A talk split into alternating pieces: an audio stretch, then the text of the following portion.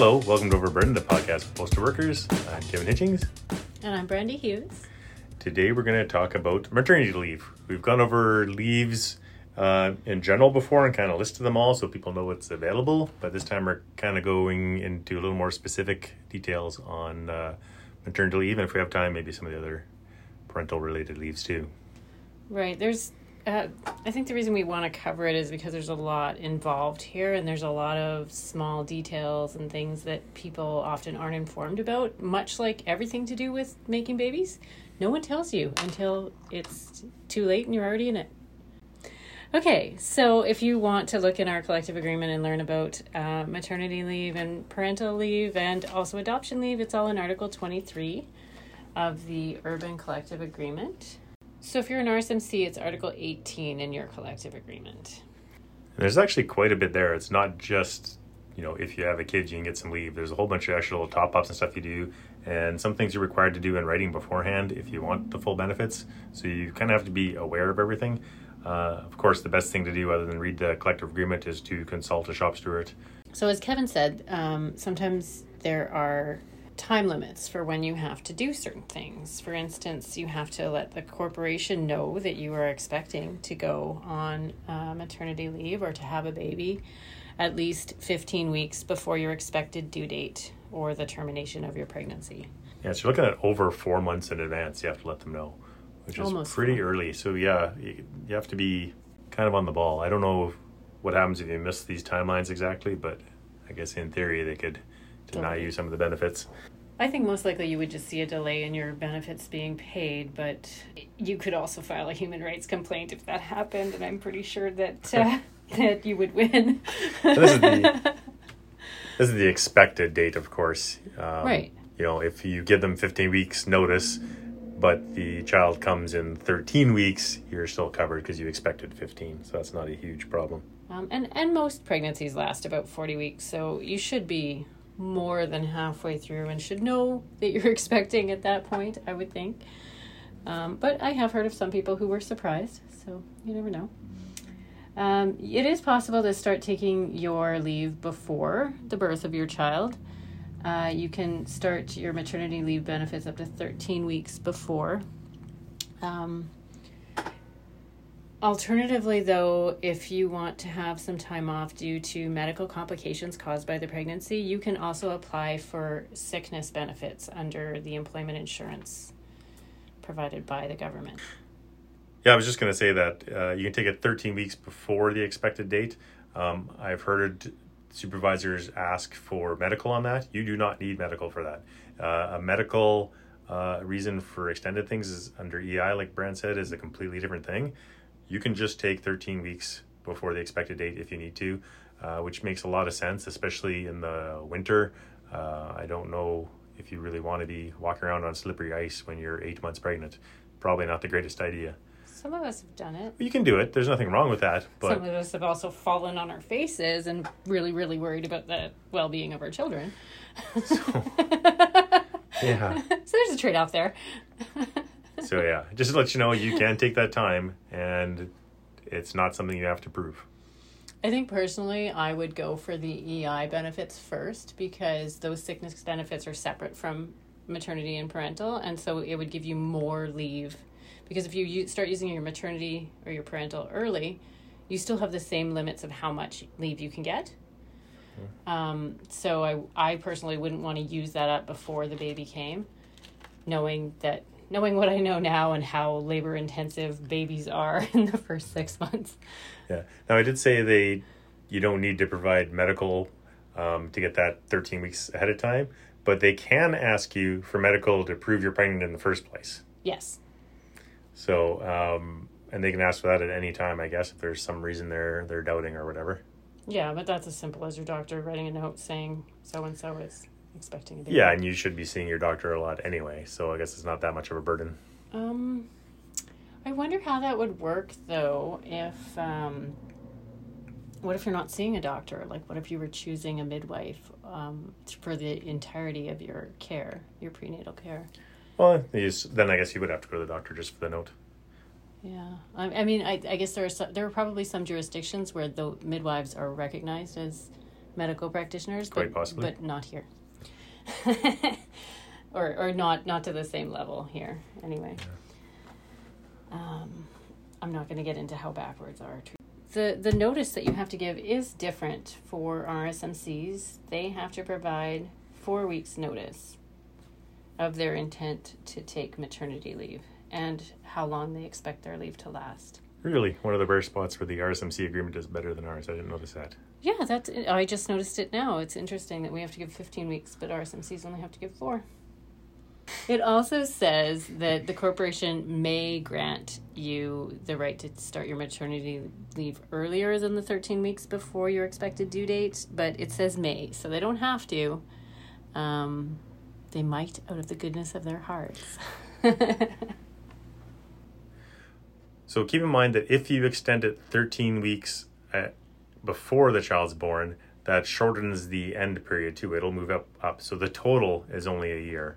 So if you take it 13 extra weeks at the beginning, you lose 13 weeks at the end. Yes. Um, now, when you're on maternity or parental leave, you're you're most likely um, receiving employment insurance as well. Um, and the employment insurance can start up to 12 weeks before your expected due date. So, yeah, those numbers are all slightly different, and it it's going to make for some confusing math, I guess, if you're figuring out when you can apply for EI and when you can start getting your benefits from work. So there might be some periods in there, I guess, where you'd be eligible for one but not for the other, and then you're looking at if you're only getting EI, you're only getting whatever your province pays for employment insurance. Here it's fifty five percent. Other provinces are different. Um, whereas if you were only getting the maternity, oh, if you were only getting the maternity, that would be great because they top up the difference between what EI gives you and the ninety three percent of your wage.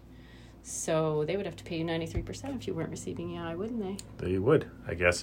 Yeah, because there's not a specific time limit on that. It just says the difference between. Right, So yeah, if you don't don't get it, you automatically get up to that 93% for the first 17 weeks. right. Yeah, not for the entire time. And after that 17 weeks, you're only getting money from EI and not from the employer. So at that point, you can actually request a dues waiver from your local as well and have dues waived until you return to work. And uh, at least in Saskatoon, I assume most other locals do that when you're not receiving money from the employer. That's usually the key factor on when we waive dues. Yeah, and I, I think it's wise to do that, to ask for that, because if you don't, when you come back, you're going to be having to pay those back dues. So you're going to be paying double dues until you're caught up. Yeah, they're deducted on every check instead of every second check. That's And what happens. You're already going to be paying um, paying back the uh, premiums for your insurance plan, so your dental and your health, and possibly your pension as well. Right, because you keep those benefits the whole time you're on leave. Therefore, you still have to pay the premiums. You can choose not to keep them. You can.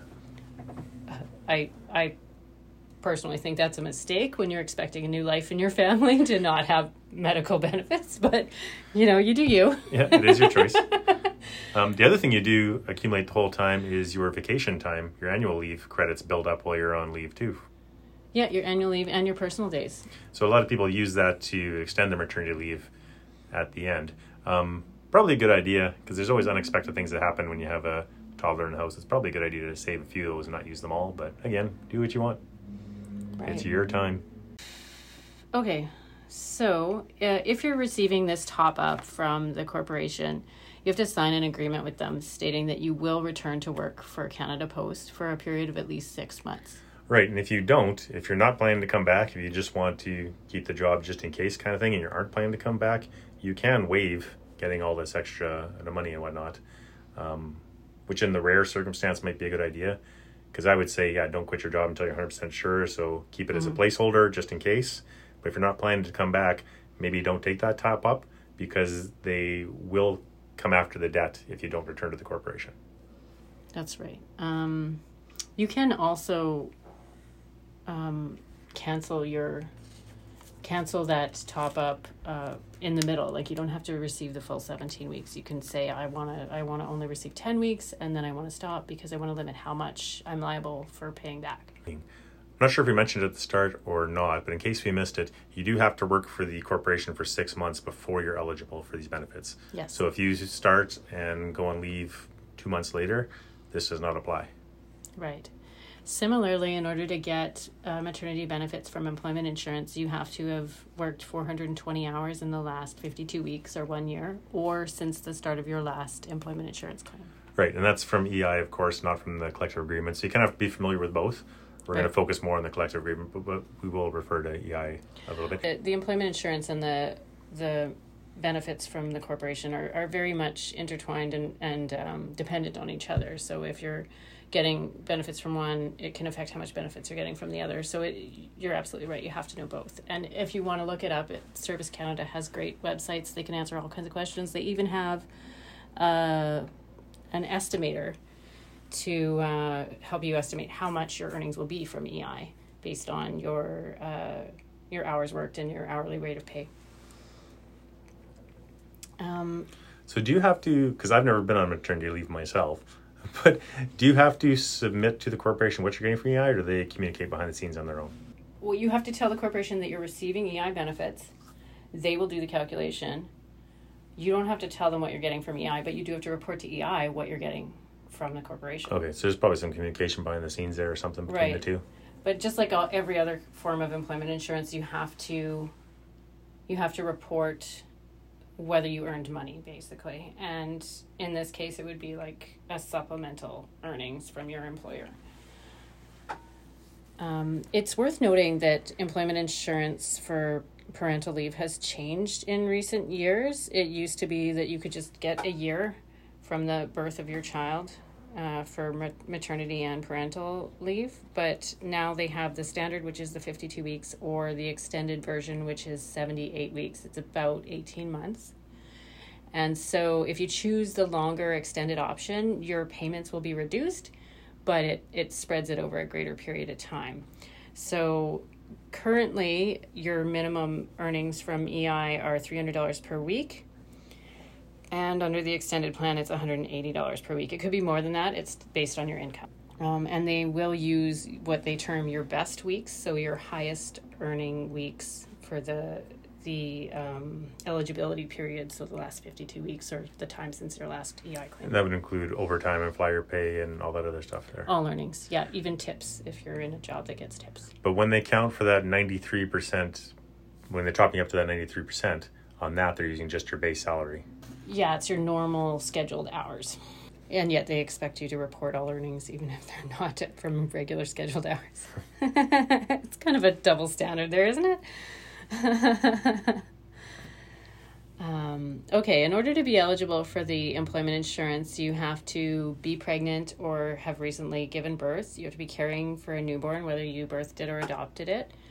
Um, and you have to show a decrease in your earnings of 40% or more for at least a period of one week. Unlike regular overpayments, there's nothing in the collective agreement that says that uh, They that they can only take back 10% at- per check, right? Right. But uh, rarely have they I seen them on anything try and take more than 10%. They're usually actually pretty decent about that. Usually. Usually. But yeah, if they try to push it or if they really want to be jerks, they could start taking back. Um, there's a legal limit. I don't think they can ever take the whole percent. I'm not sure what it is for the whole check. But yeah, they can take significantly larger pieces for sure. I would think if you were just not returning to work at the corporation, you would have to work out some kind of repayment plan. Yeah, yeah, yeah, for sure. They wouldn't say you owe us all this today, kind of thing.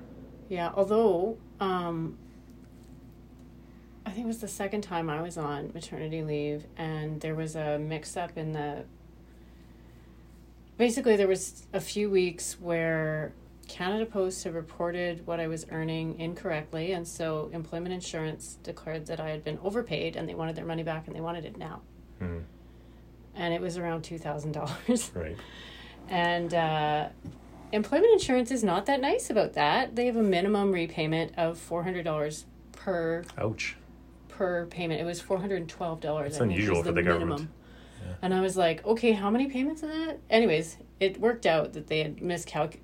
Everything was miscalculated. I only owed them a thousand dollars. But still, I had to pay them a couple installments of four hundred plus dollars. Which is not a problem when you have a new kid. Right, when you're earning 55% of your wages. Right. yeah, it was a little bit stressful, but you know, that hopefully that doesn't happen to you. So the other thing, I just going to jump back a bit here, where you said that um, you can choose to or not take that uh, top up if you want. Um, I think a lot of people would be tempted to take it and put it in, put it aside in case they don't come back. Then if they have to pay it back, they can. But keep in mind there If you can are afford it, yeah. keep in mind there are other deductions that come off your check that you would still be liable for at that point. So even like things like your pension contributions and stuff, you don't see all those. So if you um, did have to pay it back, you'd probably have to pay back the employer side contribution to your pension stuff too. So you would owe more than you actually got. Yes. Um, all of those benefits, when you start your leave, um, they'll send you a package and they'll ask you. Actually, it'll come in a few packages. They'll ask you if you want to continue your benefits. So basically, they'll say, "Do you want your leave time to be pensionable?" You can say yes or no. I always tell people to say yes because. Um, You can always make it non-pensionable later, but you can't go the other way. If you say no, you can't change your mind and make it a yes. Exactly. And it, it means that you might end up making double pension contributions when you come back, but you also have the option of making lump sum payments. If you have some extra cash while you're on leave, you can always make a lump sum payment. And um, I think the minimum is $500 per payment. Um, and that would just come off of what you would have to pay back later to make that time pensionable. And and if you do come back and you decide, look, I can't afford to make those back payments, then that time will just become unpensionable. It's also worth noting that these leaves, uh, while they count towards your your leave balances, like for uh, annual and personal time, they also count towards um, raises. So your increments for getting your raise in Appendix A, and also they maintain your seniority, so you don't lose seniority while you're on these leaves. Yeah, so you can get a raise for not working a year, Exactly. not working at the post office for a year. yeah, I'm pretty sure the poopy diapers are work. So I think we've covered almost everything on maternity leave. Again, if you have any questions, contact your office or shop steward. At the end of your maternity leave, uh, you can take parental leave, and this can be up to now 63 weeks. It used to be 35 to take you to the end of the year, but now with the option of going for 18 months, it's it's 63 weeks of parental leave, and either spouse can take that. Uh, yeah, and you said at the end of, but these can overlap, I believe, too. If the the mother's on maternity leave, there's nothing wrong with the father, if you're both posties or whatever, taking parental leave uh, for that entire overlapping time if they want. Yeah, and that might be a nice way to actually arrange to have your holidays at the same time, so you could go on a trip. Uh, Why not? maybe take the new baby to meet the grandparents or something. And again, this is another one where you have to have been with the company for at least six months before you take it. Right.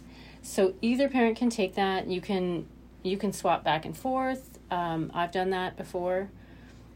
Uh, and then, um, but the, the total amount of parental leave taken cannot exceed the thirty the sixty three weeks per uh, child. The biggest difference between the two is parental leave is completely unpaid. Yep, you're only getting employment insurance. Um, So yeah, so there's no top up from the employer at all on that one. Right. Uh, you have to give the corporation four weeks' notice that you're going to be starting or ending this leave. Um, so they want some notice that you're coming back. There's one other uh, birth leave. Uh, if your spouse is giving birth, you can take up to two days off for that. Paid. Yep, two whole days. Yes, I know. I, I feel like it used to be three. Am I wrong? I'm pretty sure you're wrong, but I could be wrong. It's happened once before. Okay. Um, so you can take that time before the birth, uh, when you go to the hospital, um, after the birth. It's it's two days for But the birth. This one counts for adoption too, though. So if you adopt a kid, you get two week or two days as well. Um, yeah, you can also take um, longer adoption leave uh, with the same limits as parental, so up to 63 weeks. Uh, provide them with four weeks' notice.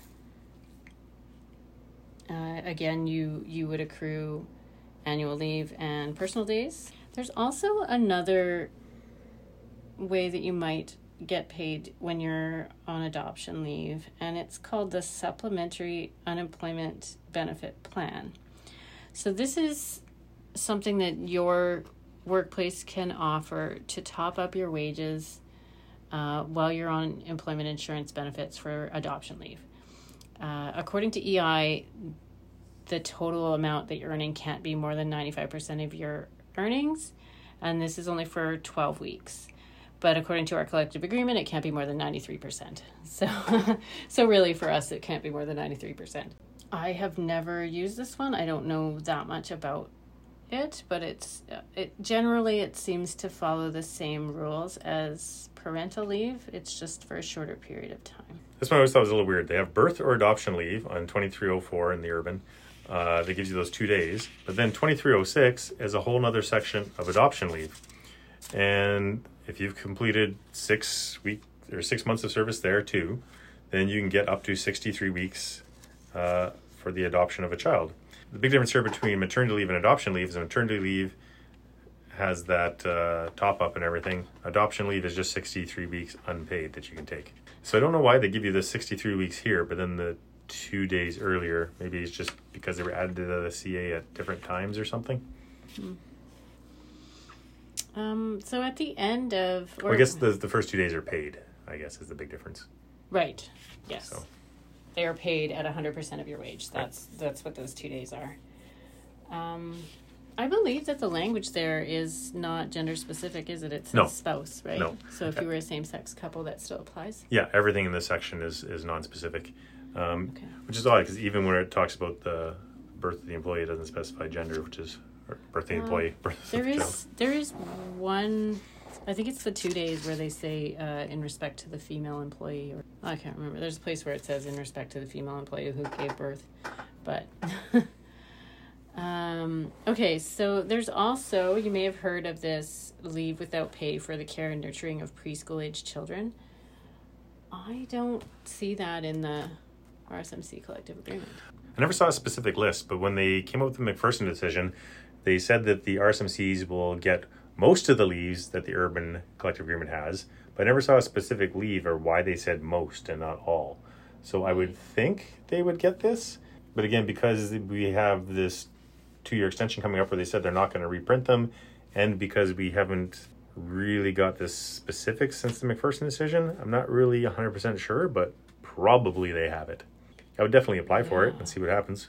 The care and nurturing leave uh, has to go in one month increments, so you can take a period of one month off up to five years in the total of your employment with Canada Post, regardless of how many kids you have. regardless of how many kids you have. Exactly. So if you have nine kids, um, you might want to space that out a little bit. I feel bad for you if you have nine kids. I'm sorry. I don't know how you feed them. Um, but anyways, um, so this is to provide care for preschool age children. Now, that's a very unspecific time limit because different jurisdictions have different laws as to when children have to be enrolled in in elementary school. I believe in Saskatchewan that children have to be in school or being homeschooled by the time they're seven. Uh, some places it might be sooner than that. Um, but really, at any point in that period, you could take this leave, but it is completely unpaid. Uh, it's also worth noting that if that leave lasts for more than three months, uh, the time will be deducted from your calculation for continuous employment, and it will not be used to give you raises or pay increment increases. Okay, so I think the in summary, what we're saying is if you want time off work, go pump out a whole bunch of kids. the best way. Okay, that's the best way, is it? There's never a financial downside to having huge numbers of children. So Oh, really? really, oh, Okay. I don't know. I, well, I mean, maybe once they bring in that affordable childcare yeah, we'll see how that's gonna go. help. It's one of those things where it's going to be fully implemented within two years, but with a minority government, there's often election within two years. So I think it's one of these we're almost there if you just elect us one more time kind of things. Um, all political parties do that, especially the liberals love that stuff. Well, and it's a really that's a really complicated issue because not only do you have to make the not only do you have to make the care affordable for parents, you have to ensure that there are facilities because uh, right now, you know, in the middle or towards the hopefully towards the end of the pandemic, a lot of daycares have closed. And if you want to create enough spots, those daycares also have to make a reasonable profit. If there's no profit for their, they're not going to be, um, they're not going to be there essentially. Yeah, and also those those daycare providers, the, the workers there, deserve to make a living wage because I can't even imagine spending forty plus hours a week with like nine screaming four year olds. You know, Yeah. like I can't. Yeah, no, that's not the job for me. But that's a whole another topic. It is. Yeah. So, in the meantime, we'll let you go talk to your spouse about creating more little posties, and we will talk to you next week. Have a good week.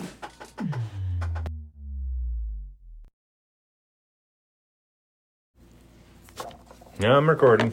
Oh yeah. Mm-hmm. Already.